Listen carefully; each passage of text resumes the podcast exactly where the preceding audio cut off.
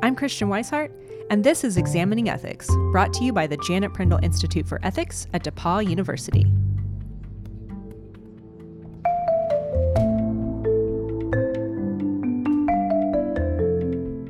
Listening is hard work, and our special guest for this show has elevated that work to an art form. Krista Tippett is the host of the radio show and podcast On Being. She's a specialist in the craft of listening. Listening is actually not primarily about being quiet. It is primarily about being present. And I think that the gift of giving our presence to each other is just as urgent as it has ever been. And listening is one of the basic skills to do that. She's poured the skills she's learned as a radio host into the Civil Conversations Project, a set of resources for having difficult discussions across difference. Today we're featuring an interview where Krista shares with us her listening method. We'll follow that with an essay by the philosopher Bob Fisher about what it means to be present for one another. That's all coming up on today's episode of Examining Ethics.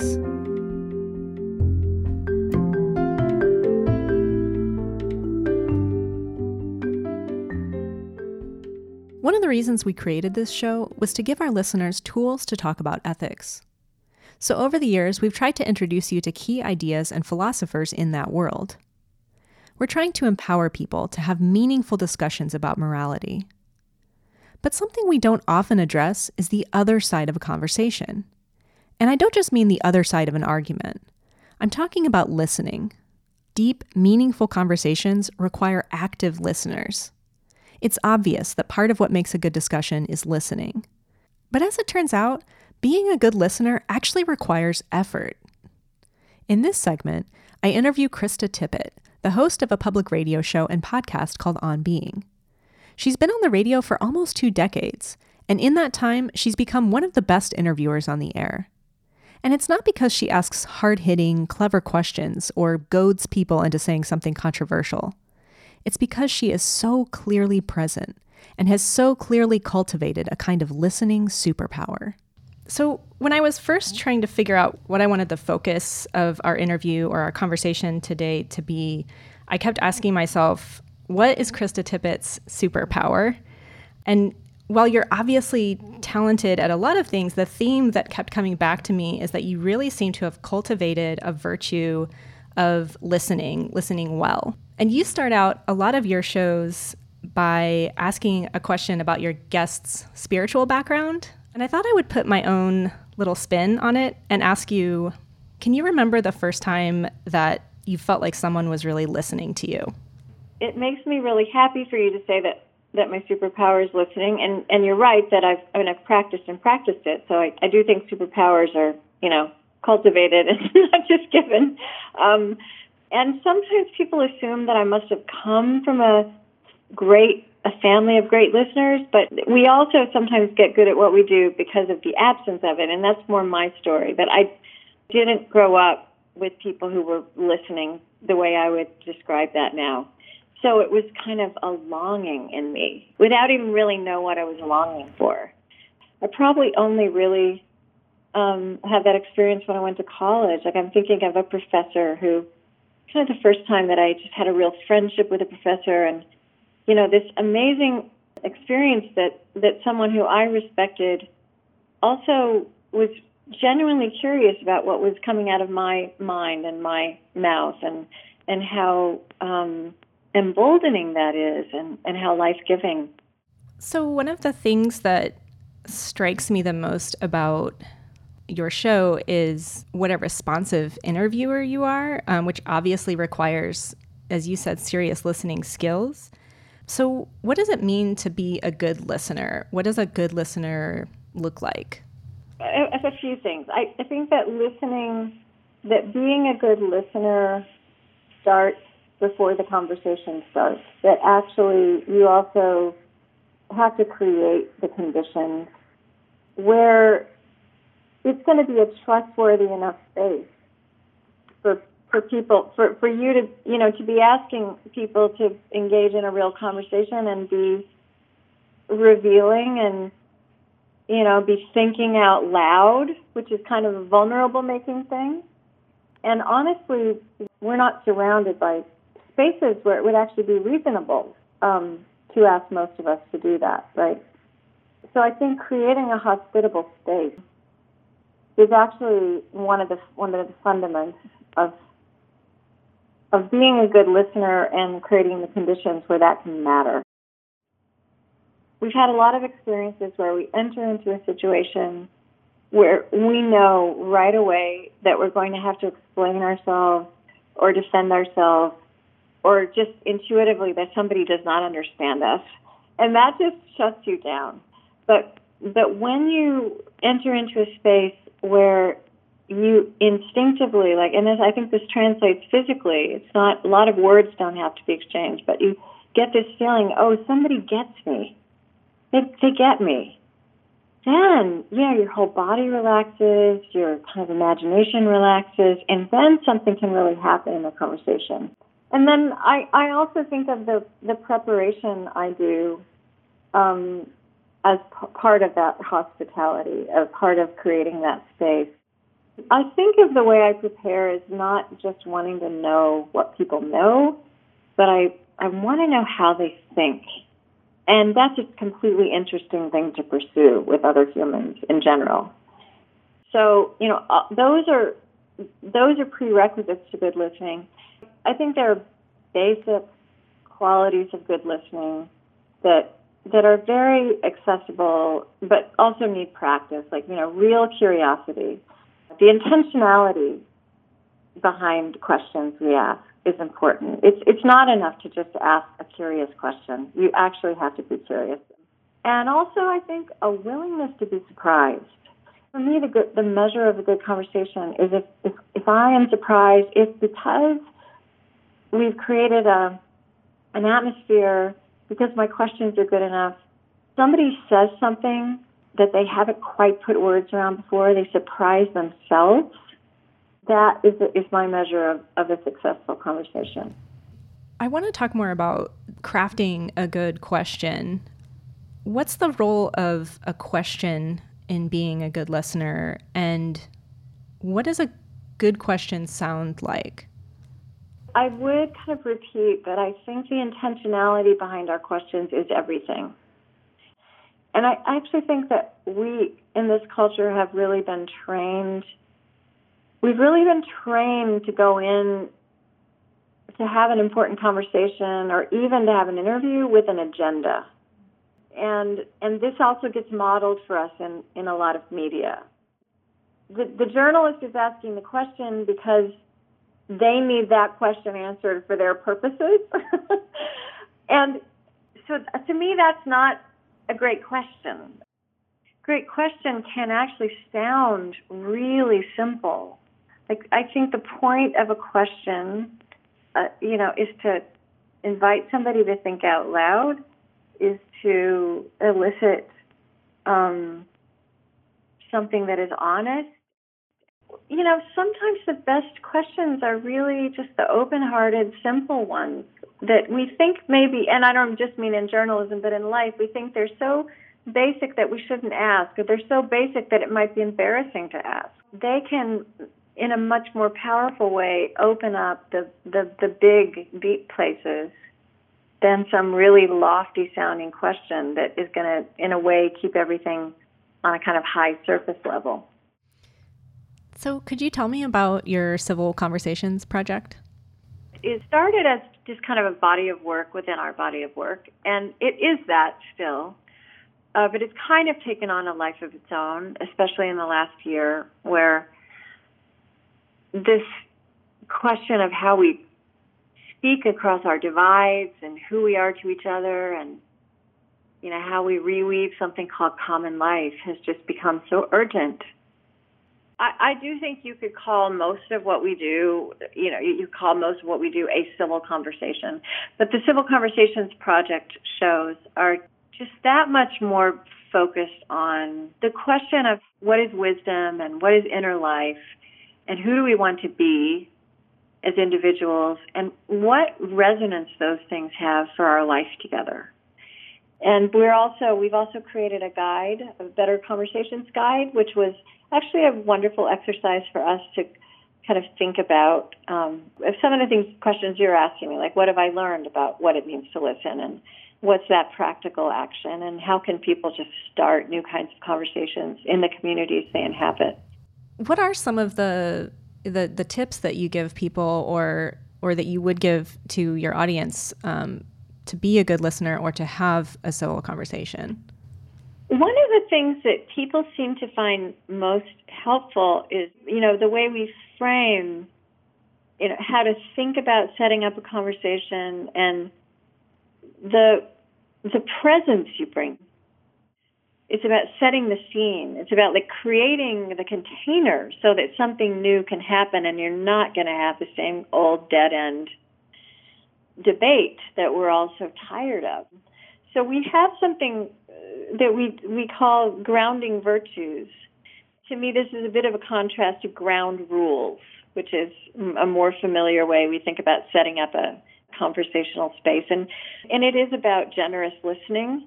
It's about choosing your words carefully, like really taking seriously how powerful words are, words that shimmer, words that matter. Patience is one of them, but it's not a passive patience, and it's not a, like, you know, giving up on anything important happening. It's just understanding that what this is about, what we're aiming for is the human change that makes meaningful social change possible. And that always takes time. And there's something actually really helpful and calming in this culture where we think everything has to happen right away, you know? And if it doesn't happen right away, we've failed. We're so tangled up in knots right now. We don't even know how to get into the room with the people we'd like to understand better or the people we'd like to be in relationship with. So I think, you know, the Civil Conversations Guide spends a lot of time just on that. And people are saying that is helpful. And then they can take that and apply that to the practicalities of their situation, their neighborhood, their community. Why is listening important? I think that listening is a basic social art. I grew up learning that listening is about being quiet while the other person says what they have to say so that I can then say what I have to say. And listening is actually not primarily about being quiet. It is primarily about being present. And I think that the gift of giving our presence to each other is just as urgent as it has ever been. And listening is one of the like basic skills to do that. It's really powerful because, you know, when someone really listens to us, even if it happens in a really mundane encounter, it makes a difference. It can make your day. So I think it's just an incredibly important piece of, you know, what I'm calling the generative possibilities of this moment. If we're going to bring those about, listening is going to be part of it.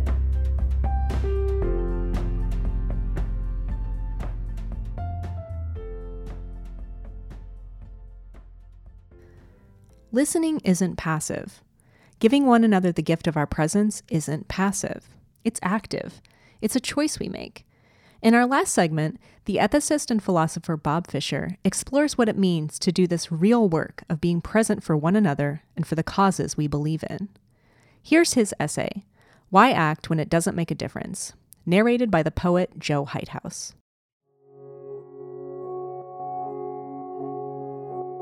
I've got a friend who's suffering from depression. He's been holed up in his house for the last 2 years, living first on sick pay and savings, venturing only out for fish and canned vegetables. They're healthy. I visit him from time to time, which isn't often enough, and I excuse the infrequency with a lame thought. It doesn't matter whether I go. The problem is not that I'm wrong. He doesn't want visitors. We have the same conversation each time. And he isn't getting any closer to the man he once was, all bright and bounding.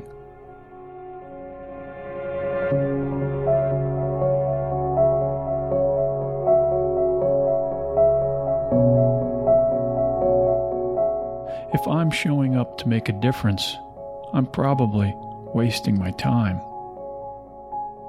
This defense of inaction is psychologically powerful. We know how the election will play out, so we don't vote. We know that having tofu won't save a cow from slaughter, so we have the burger. We know that Old Navy isn't going to notice whether we shop elsewhere, so we may as well save some money. When we can't make a difference, why bother?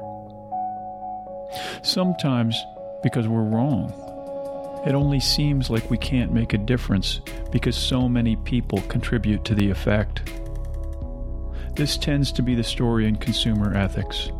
Industries don't care about what any one person does, but they certainly care about what lots of people do. And lots of people don't do anything if we don't do something. In other cases, we really can't accomplish what we'd like. Too few are willing to take up the cause. But we can do something else worthwhile. Consider, for example, participating in Adjunct Walkout Day. My university isn't going to start paying adjuncts a living wage, so canceling class for their sake feels pointless. By joining in, though, we stand in solidarity with those who aren't being treated fairly, insisting that wrongdoers be held accountable. That's a far cry from achieving fair wages, but it still isn't trivial to encourage and criticize, respectively, those who deserve encouragement and criticism. All that said, my friend's depression isn't a collective action problem. It isn't as though a few more supporters will tip the scales. Protest won't help either. Depression may be a thief, but it can't be shamed. And we could conclude on this basis that my excuse is a good one, but I remain unsatisfied by it. When I drive the 22 miles to his door, I'm his friend. When I pick up a book instead, I'm not. And that choice isn't trivial. It might sound like I've just made this about me. I can't make a difference in my friend's life, but I can make a difference in mine. I can choose what sort of person I'll become, the ideals that I'll embody. And although those things are true, they're beside the point, which is this.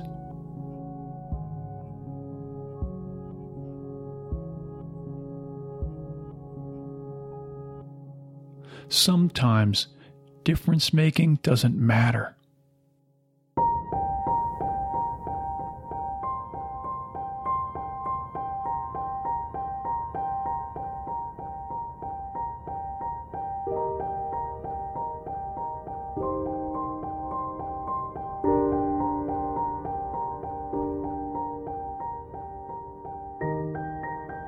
If I'm going to be a friend, I'm going to sit with him in his depression. Not at the expense of everything else in my life. That's martyrdom. But at real expense, since that's what friendship involves. Likewise, if I'm a citizen, I vote. If I'm compassionate, I don't want anything to do with factory farms. That's what it is to be a friend, or a citizen, or compassionate. And that's why we aren't bad friends or citizens if we fail, or a little less compassionate when we keep eating animals. Rather, we are friends, and citizens, and compassionate. We have different versions of these relationships and roles and virtues, the paltry calculating ones where, this is my country, isn't argument enough for voting, and that creature suffered needlessly isn't argument enough for abstaining. Not so with the versions worth having. They settle how we ought to proceed. Indeed, that's much of why they're worth having. Why act when it doesn't make a difference? In some cases, because it does, though only with some help, or not how we'd hoped. But often enough, this is the wrong sort of question to ask, and the right kind is much simpler. Are we friends?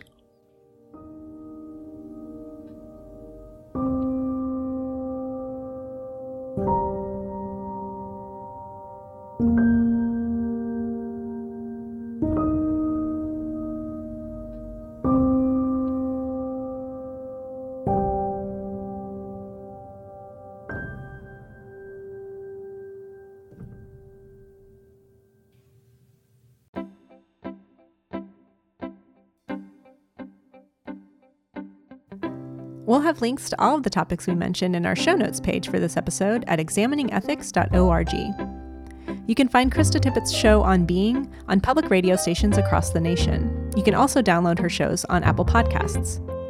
Subscribe to our show anywhere you find your podcasts. For updates about the podcast, interesting links, and more, follow us on Twitter at Examining Ethics. We're also on Instagram at Examining Ethics Podcast and Facebook. The views expressed here are the opinions of the individual speakers alone. They do not represent the position of DePauw University or the Prindle Institute for Ethics. Examining Ethics is hosted by the Janet Prindle Institute for Ethics at DePauw University. Christian Weishart produced the show, with production assistance from me, Eleanor Price. Special thanks to our narrator, Joe Heithaus. Our logo was created by Edie Brocious. Our music is by Blue Dot Sessions, Alan Singley, and Kai Engel, and can be found online at freemusicarchive.org. Examining Ethics is made possible by the generous support of DePauw alumni, friends of the Prindle Institute, and you, the listeners. Thank you for your support.